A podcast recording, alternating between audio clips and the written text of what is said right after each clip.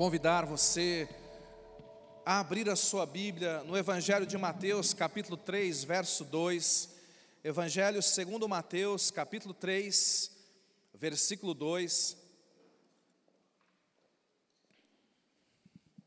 Quero trabalhar um tema muito simples nessa noite, mas muito poderoso. Eu quero que você abra o teu coração para ouvir esta verdade da palavra de Deus. Vou procurar ser bem objetivo, bem breve aqui, porque eu quero orar com você no final. Mais do que entender esta verdade, é importante você recebê-la no seu coração e deixar que estas verdades de Deus, que têm sido pregadas aqui todas as semanas, possam mudar a tua vida. Amém, queridos? Mateus capítulo 3, verso 2, está escrito: Arrependei-vos porque é chegado o reino de Deus. Arrependei-vos, porque é chegado, porque está próximo o reino de Deus. Esta foi a mensagem pregada por João Batista e logo depois pregada por Jesus. Na verdade, amados, Jesus só teve uma mensagem que ele pregou ao longo do seu ministério. A mensagem de Jesus era o reino de Deus. O tempo todo, as parábolas, ele, ele, usava as parábolas para ilustrar o reino de Deus. Ele usava os milagres que ele praticava, que ele fazia, para ilustrar o reino de Deus. E você, que está conosco já há algum tempo, eu creio que você já começou a compreender o que é reino de Deus. Reino é o governo de Deus, reino é o poder de Deus, reino é paz, é alegria, é justiça. Reino são realidades espirituais realidades do céu manifestadas na terra, realidades de Deus manifestadas na nossa vida. Tudo isso é reino de Deus. E eu tenho certeza que se você já entendeu um pouquinho o que é reino de Deus, você também já deseja experimentar o reino de Deus na sua vida, amém? Você quer estas realidades, você quer uma vida diferente, você quer uma, uma mudança. Agora, esse texto que eu li, ele diz que o reino de Deus tem uma condição. Diga uma. Há uma condição. O reino de Deus está aqui, o reino de Deus é chegado, o reino de Deus está próximo das nossas vidas. O reino de Deus está passando aqui, ó, por aqui. Mas há uma condição para que eu experimente o reino de Deus na minha vida. A mensagem é muito clara arrependei-vos, porque é chegado o reino de Deus, porque está próximo o reino de Deus. A condição é arrepender-se. O que, que esse versículo está dizendo? Este versículo está dizendo que de nada vale Jesus ter morrido na cruz se eu não me arrepender, de nada vale Deus liberar na Sua palavra mais de oito mil promessas para a minha vida, se eu não me arrepender. De nada vale o reino de Deus estar aqui na terra, estar próximo de mim e de você. Porque imagine que o reino de Deus, ele está pairando neste ambiente. E o reino de Deus está procurando onde eu devo pousar. E segundo o versículo que eu li, o reino de Deus, ele só é estabelecido no coração de uma pessoa que se arrepende. O reino de Deus somente entra no coração daquele que se arrepende. Preste atenção: o reino de Deus entra na vida do arrependido, e o reino de Deus entra na medida em que eu me arrependo. É quanto mais eu me arrepender, mais reino de Deus eu vou ter na minha vida. Na área que houver arrependimento, haverá reino de Deus. Mas na área em que eu me recuso a arrepender, ali não entra o reino de Deus. Então nós temos que entender que o arrependimento é a porta de entrada do reino de Deus na minha vida. Vocês estão entendendo isso? Pastor, mas o que é arrependimento? Bom, num sentido bem estrito e bíblico, inclusive, da palavra. Arrependimento é eu me arrepender dos pecados que eu cometi. Arrependimento é eu entender que eu sou pecador.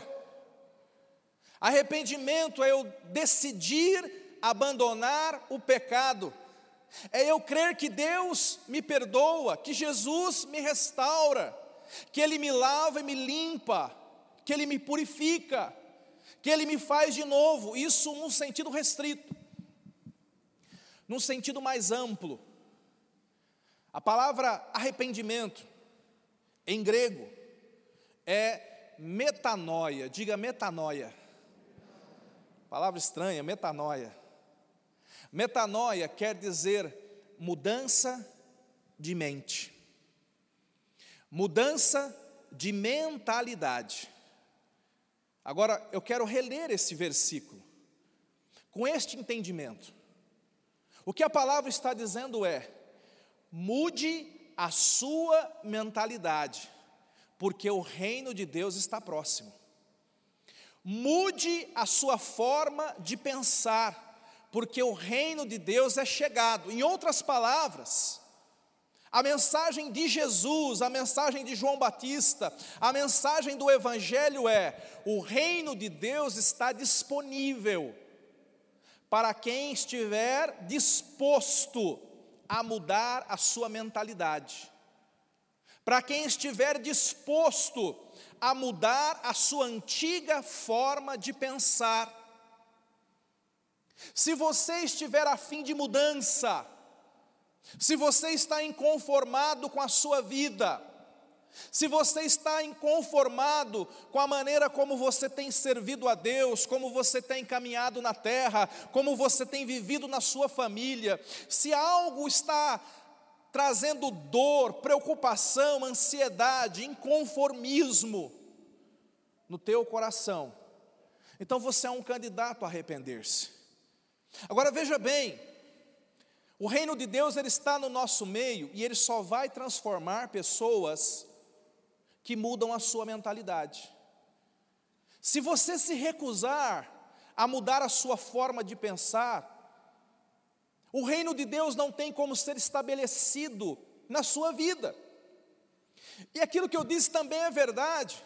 O reino de Deus só vai ser estabelecido na medida, na intensidade com que eu mudo a minha mentalidade. Então, quando o reino de Deus vem, através da palavra de Deus e através do Espírito Santo, eu preciso mudar a minha forma de pensar, eu preciso mudar a minha mentalidade de como servir a Deus, eu preciso repensar como é ser um servo de Cristo, eu preciso repensar como é ser um marido, como é ser um pai, como é que eu vou viver a minha vida? Como é que eu vou administrar a minha vida profissional, a minha vida financeira? Como é que eu lido com as minhas emoções? Eu preciso mudar a minha mentalidade, diga metanoia. Agora, agora que você entendeu isso, é importante também você saber que a Bíblia é um livro de recomeços. A Bíblia é uma coleção de histórias de pessoas que foram tocadas por Deus e mudaram a sua história. Você tem que saber que Deus é um Deus de mudança. Deus sempre está fazendo algo novo. Amém, queridos? Deus sempre está fazendo algo novo, Deus sempre está mudando.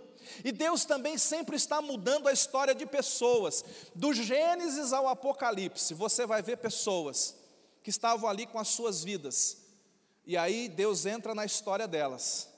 E aquelas pessoas começam a mudar a sua mentalidade, mudar o seu coração. E à medida que elas vão mudando, milagres vão acontecendo. E a vida daquelas pessoas vai sendo transformada. Isso é evangelho.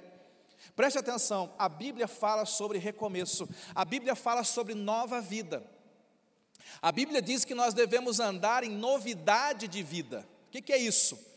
É que a minha vida tem que se renovar todos os dias. Isso é mudança de mentalidade. A palavra de Deus diz lá em Romanos 12, 2, Romanos capítulo 12, verso 2: Não vos conformeis com este mundo, mas transformai-vos. Preste atenção, você não deve se conformar.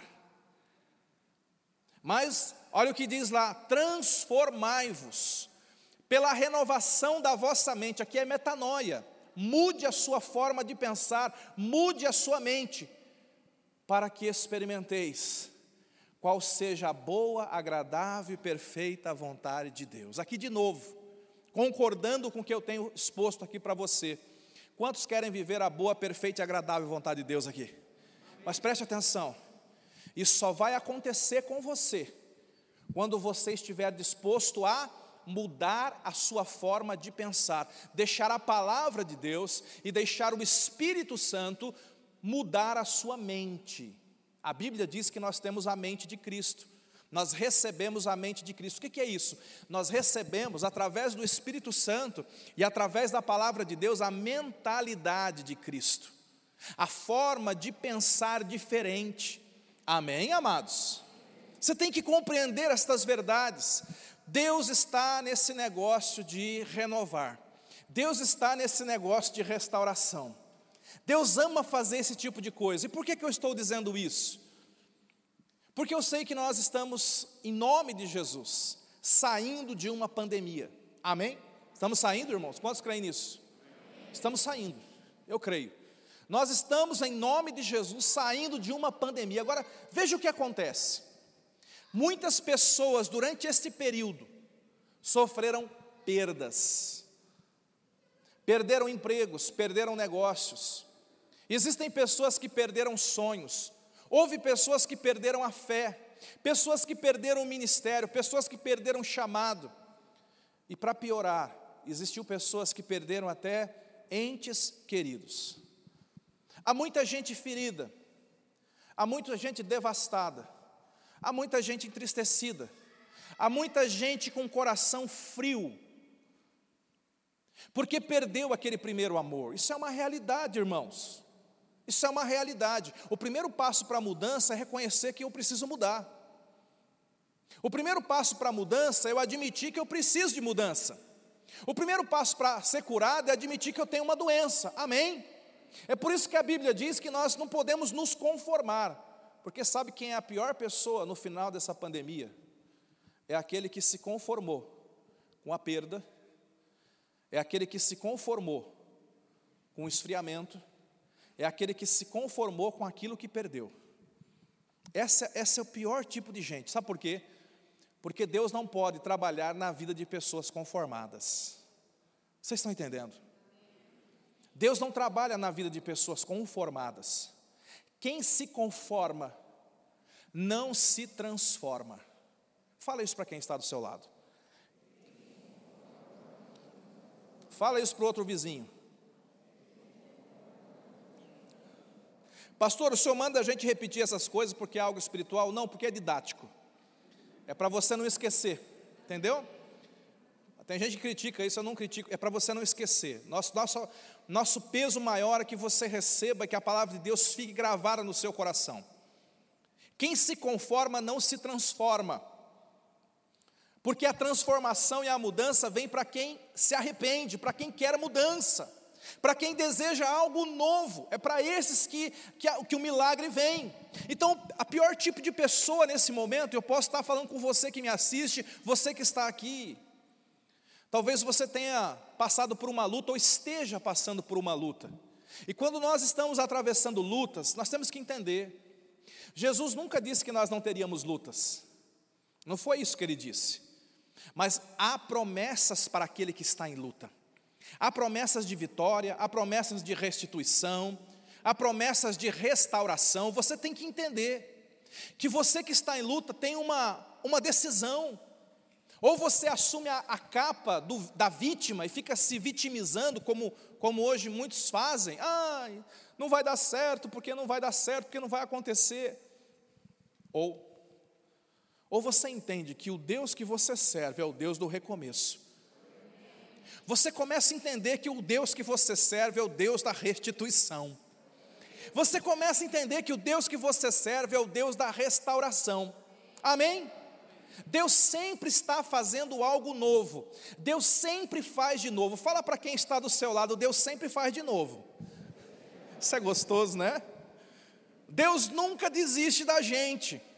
Aleluia! Deus sempre está fazendo de novo. Agora, o que eu quero ficar nessa noite é nesse ponto. Deus não apenas sempre faz de novo, mas Deus sempre faz melhor. Eu quero que você guarde isso. Diga assim: Deus sempre faz melhor. Ah, meu irmão, você tem que ficar com essa palavra. Deus sempre faz melhor. Amém, queridos? Olha, veja bem, aqui na terra, no mundo dos homens, quando nós falamos sobre restauração, o ato de restaurar, restaurar no mundo dos homens é deixar igual antes. Isso é restaurar. Outro dia bateram no meu carro, né? Bateram de verdade, irmãos, né? Não é igual aquela velhinha, diz que uma velhinha estava dirigindo, Fernando, e aí bateu no carro de um homem lá. E ela desceu brava. E falou: Meu senhor, não é possível. O senhor já é o quarto que bate no meu carro essa semana. Imagina quem que estava batendo no carro de quem, né? Mas no meu caso, bateram no meu carro. E aí você manda lá para a oficina para o pessoal consertar, funileiro, vai lá consertar. E aí ele faz um belo trabalho. E como que eu sei que é um belo trabalho? Porque o carro ficou igual antes, diga igual antes. Igual antes é restaurar segundo os homens. Restaurar aqui na terra é igual antes. Agora você tem que entender esta verdade preciosa e poderosa, porque isso precisa revolucionar a tua vida. Para os homens, restauração é igual antes. Mas para Deus, restauração é melhor que antes. Guarda isso no teu coração. Toda vez que Deus restaura uma pessoa, Deus não deixa aquela pessoa igual ela era antes. Toda vez que Deus restaura algo, Deus deixa aquela pessoa melhor do que antes. Na palavra de Deus é assim. E eu quero liberar essa palavra sobre você nesta noite. Se algo foi roubado, vai ser restituído e virá melhor do que antes se algo foi destruído, se algo foi arrancado, se algo foi danificado na tua vida, na tua família, no teu ministério, em qualquer área, Deus vai te restaurar para tornar aquilo melhor do que antes. Amém? Diga assim: o meu Deus sempre faz de novo. Diga assim: o meu Deus sempre faz melhor. Amém, queridos? Assim é o nosso Deus. É assim que ele age na nossa vida. Você tem que aplicar fé nesta verdade da palavra de Deus. Vamos ver se é verdade? Vamos lá para Êxodo, Êxodo capítulo 22, verso 1. Pastor, eu fui roubado, perdi o meu emprego, pastor, eu perdi o meu negócio, pastor, eu perdi a minha célula, pastor, eu perdi o meu sonho, pastor, eu perdi um projeto. Olha o que diz aqui. Olha a lei, lei de Deus, a lei de Moisés. Se alguém furtar boi ou ovelha, o abater ou vender por um boi, pagará quanto? E por quatro, e por uma ovelha vai pagar quanto? Quatro ovelhas. Olha, preste atenção aqui. Minha formação, além da teológica, é o direito. E no direito você aprende que quando alguém é lesado, o justo é reparar aquela, aquela situação na medida do que foi roubado. Então, no, no direito dos homens, se um boi foi roubado, eu devo de, devolver quantos bois, irmãos? Mas no direito de Deus, não. No direito de Deus, se o diabo roubou um boi de você, Deus vai fazer ele pagar cinco. Aleluia. Diga assim: o diabo vai pagar essa conta. Você está entendendo? Se você foi roubado em alguma área, estou dizendo para você nesta noite, Deus, quando restitui, Ele restitui mais. Ele não, ele não faz igual, Ele faz melhor que antes. Diga melhor que antes. Eu tinha um boi, o diabo levou, o ladrão levou, Deus agiu, Deus restaurou, agora eu tenho cinco bois, eu estou melhor que antes. Eu tinha uma ovelha, aquilo foi levado, mas Deus restaurou, agora eu tenho quatro ovelhas, eu estou melhor que antes. Preste atenção, Deus trabalha assim. Deus trabalha dessa forma. O homem que Deus criou, o Adão que Deus criou, o primeiro homem, nós somos parte da primeira criação de Deus e parte da segunda. Veja, o primeiro homem que Deus criou era um homem muito legal, muito bom. Deus colocou o homem no Éden, mas o homem pecou, você conhece a história. Aquele homem se entregou ao pecado, aquele homem caiu. O pecado trouxe maldição e morte. E de Adão até nós, todos os homens que nasceram, nasceram debaixo do pecado. Mas então Deus arquitetou um plano. Deus disse: Eu vou fazer de novo. Eu vou recriar o homem. Preste atenção, porque essa é a palavra. Deus disse: Eu vou recriar o homem. E aí, como é que ele faz então? Ele manda Jesus morrer na cruz do Calvário. E quando Jesus morre, a salvação e o perdão de Deus ficam disponíveis para todo aquele que crê. E a Bíblia diz, preste atenção nisso. A Bíblia diz que quando você crê em Jesus como teu Senhor e Salvador, quando você entrega a sua vida para Ele, acontece dentro de nós um milagre chamado novo nascimento. Você tem que entender que novo nascimento não é uma teoria, Novo nascimento é o maior de todos os milagres. É o milagre que me salva. É um milagre que me transforma. Infelizmente, é um milagre que muita gente que frequenta a igreja não recebeu ainda. É por isso que você vê muita gente que se diz crente, agindo como pessoas do mundo, porque não nasceram de novo. Nascer de novo é um milagre espiritual que ocorre dentro de nós e se você, pastor, eu não sei, eu tenho dúvida. Se você tem dúvida se você nasceu ou não de novo, então é porque você não nasceu.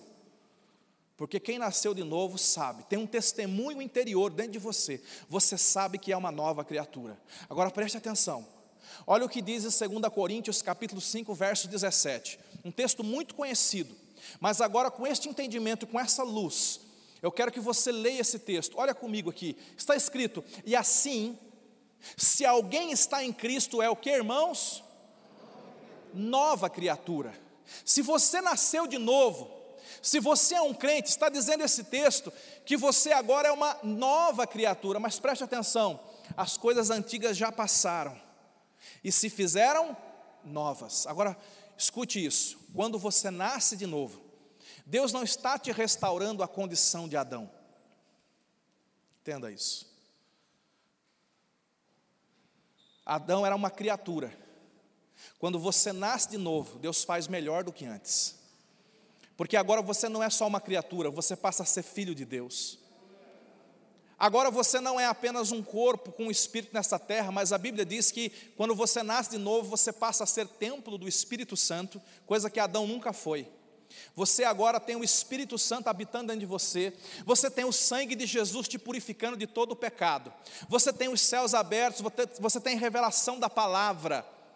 Mais de 300 milagres acontecem na vida daquele que aceita Jesus, porque quando Deus faz algo, quando Deus restaura alguém, Deus faz melhor do que antes.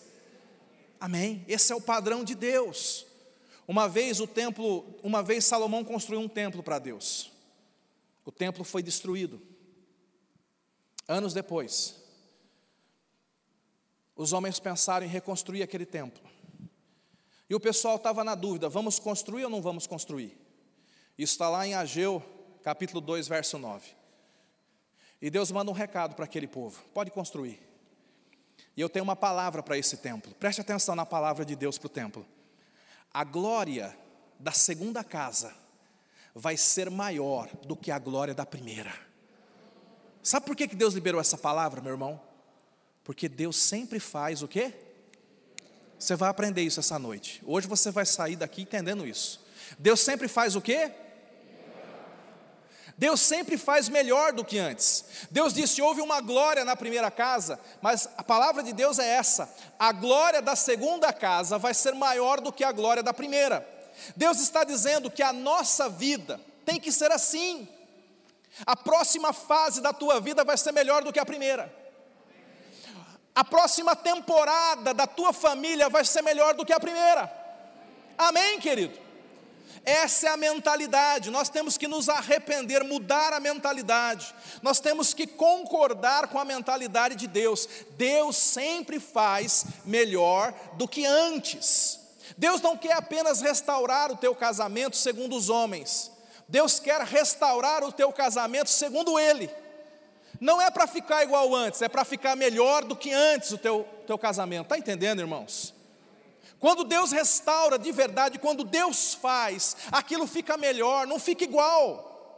Porque é dessa forma que o Senhor trabalha nas nossas vidas. Você tem que entender a forma como Deus age. Jó foi um homem que sofreu muitas lutas. Você conhece a história? Outro dia o presbítero José Roberto ministrou aqui uma mensagem tão linda acerca dele. Deus permitiu que Satanás tocasse em algumas áreas de Jó, para que a sua fé fosse provada.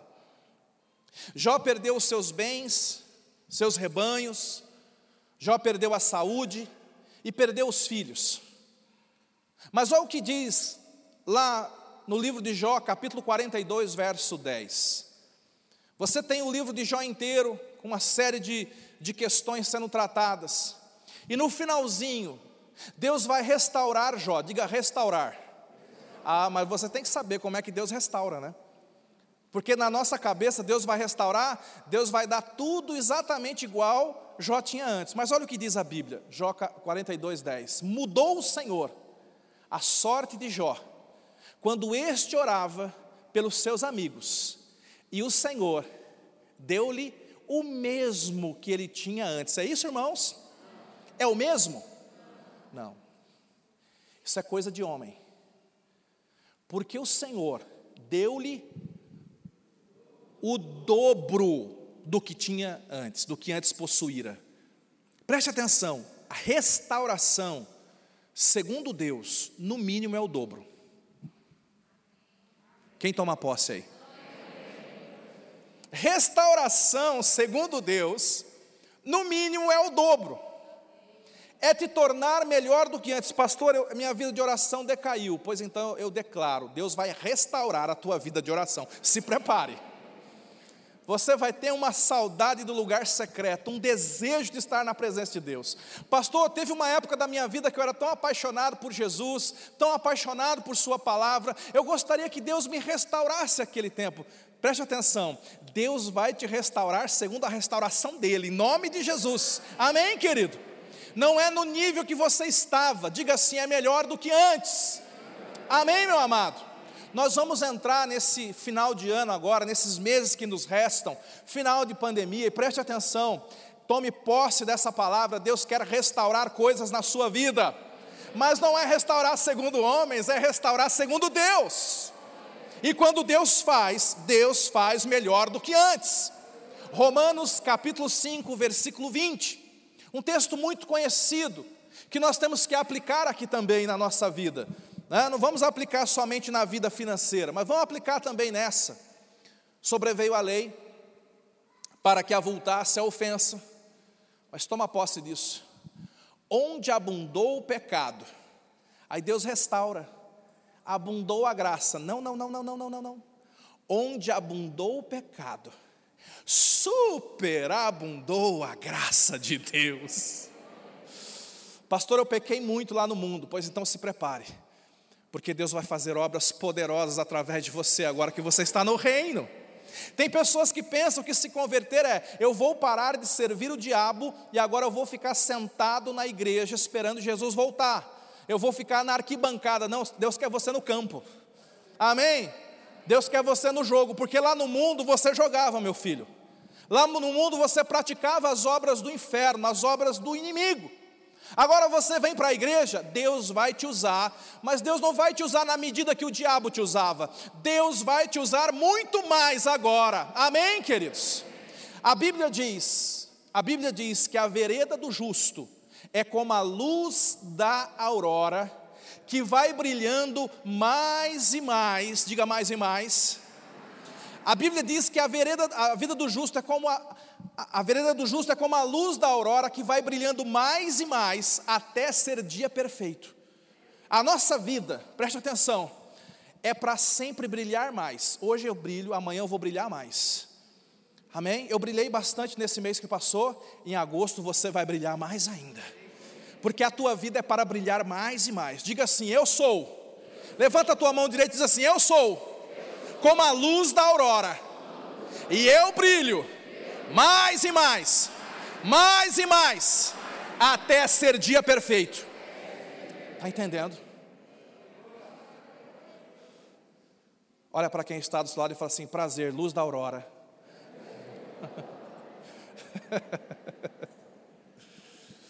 Essa tem que ser a nossa vida, meu irmão, preste atenção. O que, é que eu estou querendo dizer?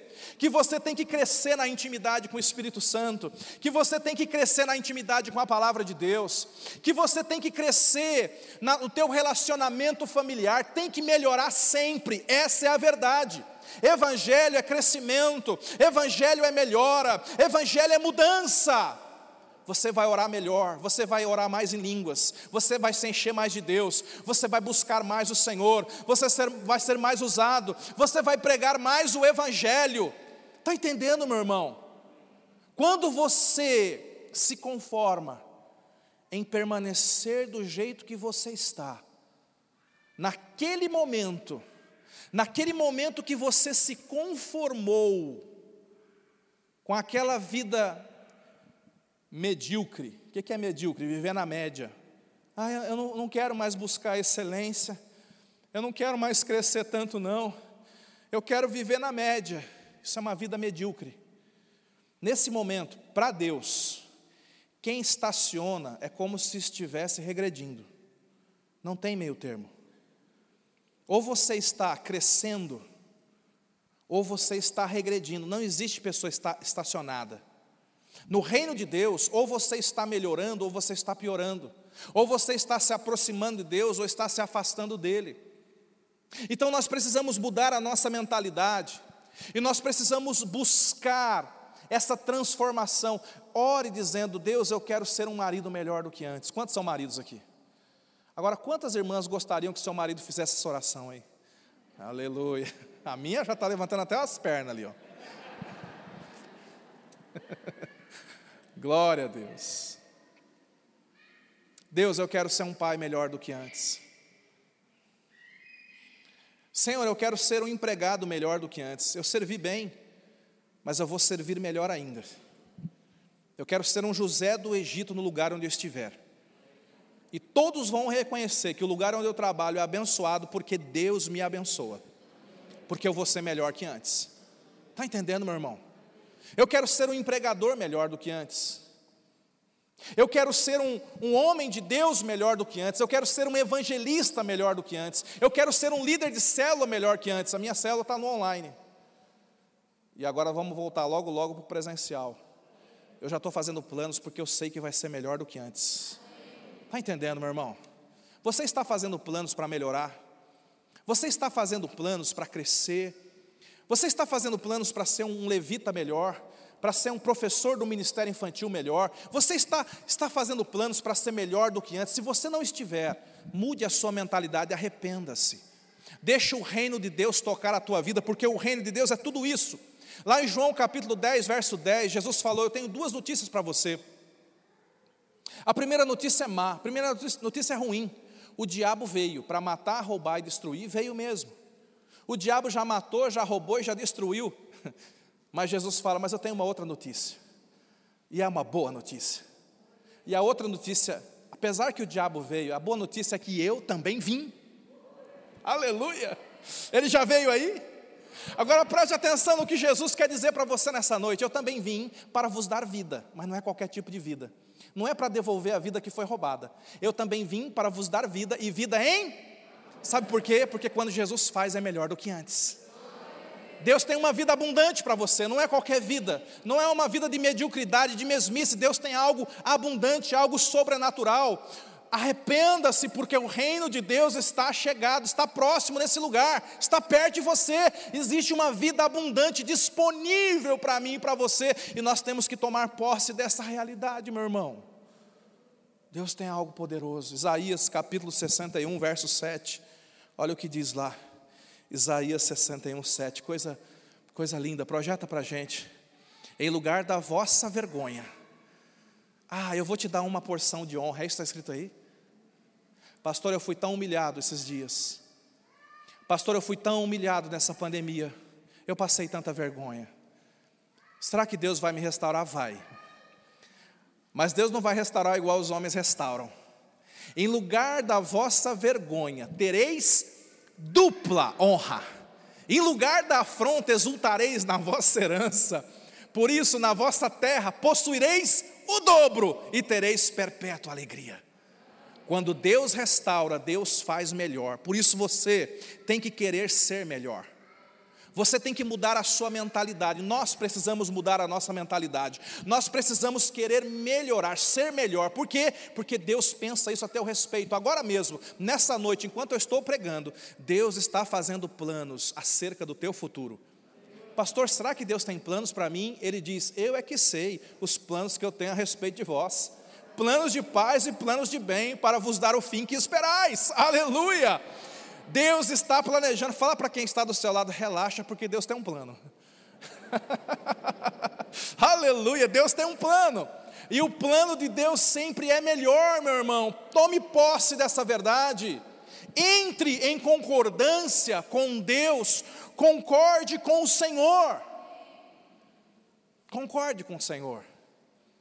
Segunda Reis capítulo 7, eu não, nem vou ler, só vou citar essa passagem. Israel havia sido cercado, havia um exército que havia cercado Israel, e como eles estavam no cerco ali, havia fome, acabou a comida. A comida estava muito cara, o povo estava passando fome. E lá no versículo 1, é, 2 Reis 7, 1, o profeta Eliseu libera uma palavra. E traduzindo essa palavra para nós hoje, ele vai dizer assim: gente, não se preocupe com a fome nem com o preço da comida. Porque amanhã, a essa hora, o pão vai ser comprado por um centavo, não vai valer nada. Vai ter comida em abundância. Em 24 horas, Deus vai mudar a tua sorte. Quem toma posse? Amém. Aleluia, olha que palavra. Gente, 24 horas, Deus vai mudar tudo isso aqui. 24 horas, Deus vai mudar esse cenário. Olha a mentalidade do profeta. Isso é o versículo 1, né? Olha o 2, vai lá, o 2. Vai para o 2, 2 Reis 7, 2. Porém, o capitão, a cujo braço o rei se apoiava, respondeu ao homem de Deus: Ainda que o Senhor fizesse janelas no céu, a incredulidade, poderia suceder isso, pastor? Senhor não conhece minha vida, senhor não conhece meu casamento, senhor não conhece minha história. Eu não acho que Deus possa restituir, restaurar. é isso que está dizendo aqui. Aí o profeta então fala uma verdade que você tem que entender. Eis que tu verás com os teus olhos, porém disso não comerás. Isso aqui é muito sério, estou encerrando. O que o profeta está dizendo é o seguinte: se você não crê, você vai ver isso, mas vai ver na vida dos outros, não na sua. A Bíblia diz que naquela noite, quatro mendigos estavam com tanta fome que eles falaram: Vamos até o acampamento inimigo para ver se tem comida lá. Porque a gente já vai morrer de fome aqui, vamos arriscar. Os, os quatro mendigos começam a caminhar quatro leprosos, começa a caminhar para aquele arraial inimigo. Só que naquela noite, eu não sei se foi o caminhar daqueles quatro homens, mas Deus, a Bíblia diz que Deus fez o exército inimigo que estava ali em redor ouvir um tropé de um grande exército que estava vindo sobre eles. Eles ouviram barulhos de carruagens, de carros, de cavalos. E foi um Deus, Deus repeliu aquele exército com um som. Porque o exército inimigo se colocou a correr, debandaram e deixaram tudo no acampamento. Tudo, tudo, tudo. Os mendigos foram lá, se esbaldaram de comida e foram contar pra, lá para o povo que estava cercado: olha, o inimigo foi embora. Quando a cidade descobriu que aqueles, aqueles milhares de homens fugiram, deixando tudo, tudo, armas, dinheiro, comida, tudo, tudo estava lá. A cidade inteira correu para pegar aquela comida. Segundo a Reis 7 diz que esse capitão que duvidou, ele estava na porta da cidade. E quando a multidão saiu correndo, ele caiu e foi pisoteado e morreu. De certa forma, quando esse homem disse assim para o profeta, o profeta havia liberado a palavra, quando ele disse assim, isso é impossível de acontecer, ele realmente acertou numa certa medida, porque na vida dele não aconteceu. Quem você é nessa história? Nós estamos começando o mês de agosto. Deus tem grandes coisas para fazer na tua vida.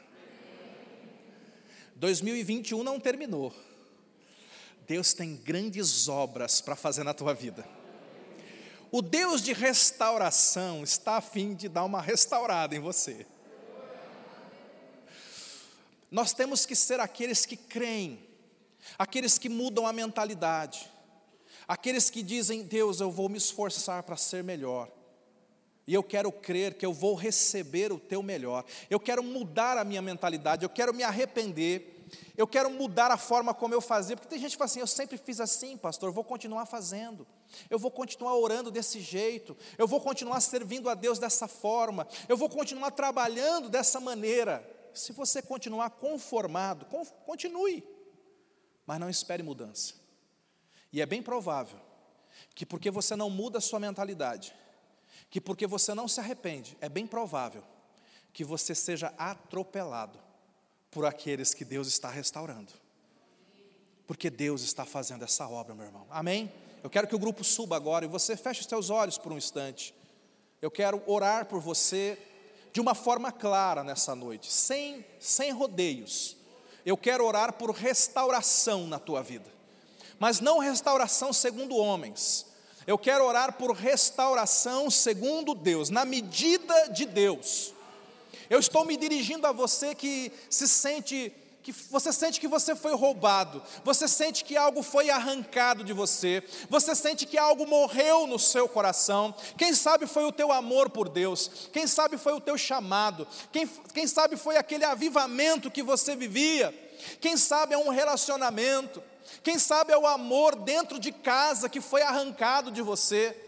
Quem sabe foi um sonho profissional, quem sabe foi o sonho daquela faculdade, daquele curso, quem sabe foi um projeto que o Espírito Santo plantou no teu coração, quem sabe foi a tua saúde que foi tirada de você. E eu quero orar, eu quero orar com pessoas de fé agora.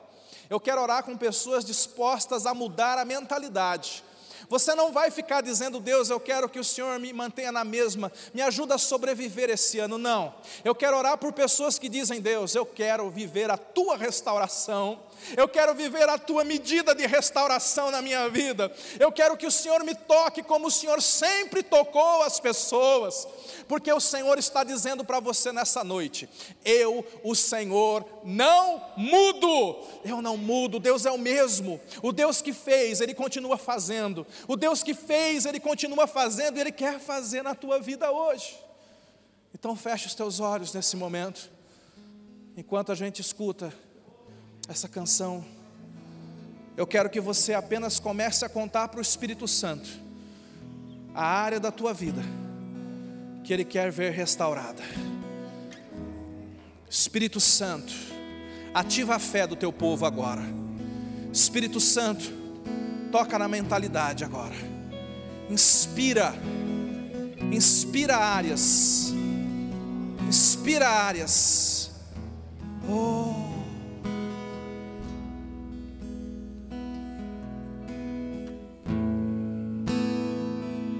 Vai falando com Deus agora no teu lugar. Faça a tua própria oração. Eu vou orar por você. Mas antes de eu orar por você, Deus quer ouvir a oração daqueles que mudaram a mentalidade. Faça a tua própria oração. Vai falando com o Senhor.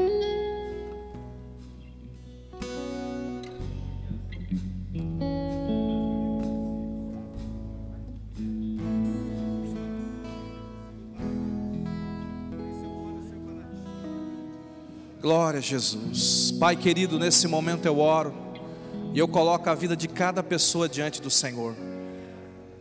Meu Deus, estende a tua mão agora e toca, Senhor. Estende a tua mão agora e toca em cada vida, em cada pessoa. Eu oro, meu Deus, agora e eu invoco nesta noite, neste lugar, sobre esta vida, o Deus da restauração meu Deus, nós já invocamos o Deus que cura nesse lugar, nós já invocamos o Deus que opera milagres, mas nesse momento nós invocamos o Deus da restauração. Invocamos o Deus da restauração aqui. Eu oro, meu Deus, por esta área que foi roubada. Eu oro por esta área que foi atingida.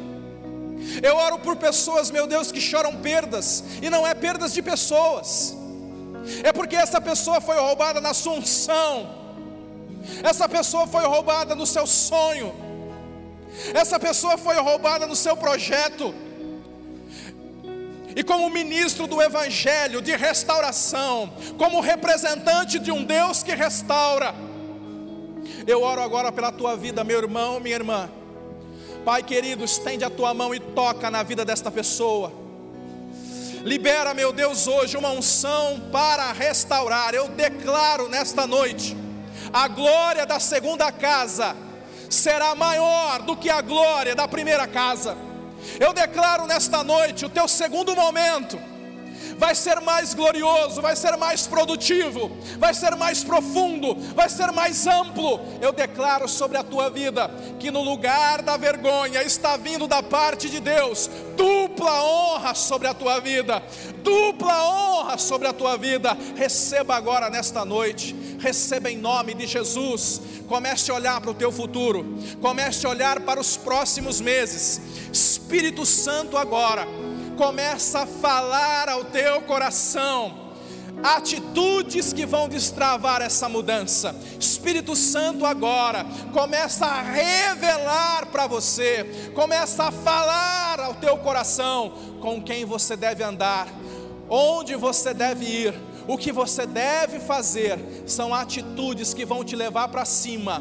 Você é como a luz da aurora que vai brilhando mais e mais você é como a luz da aurora que vai brilhando mais e mais até ser dia perfeito. Eu cancelo em nome de Jesus toda estagnação.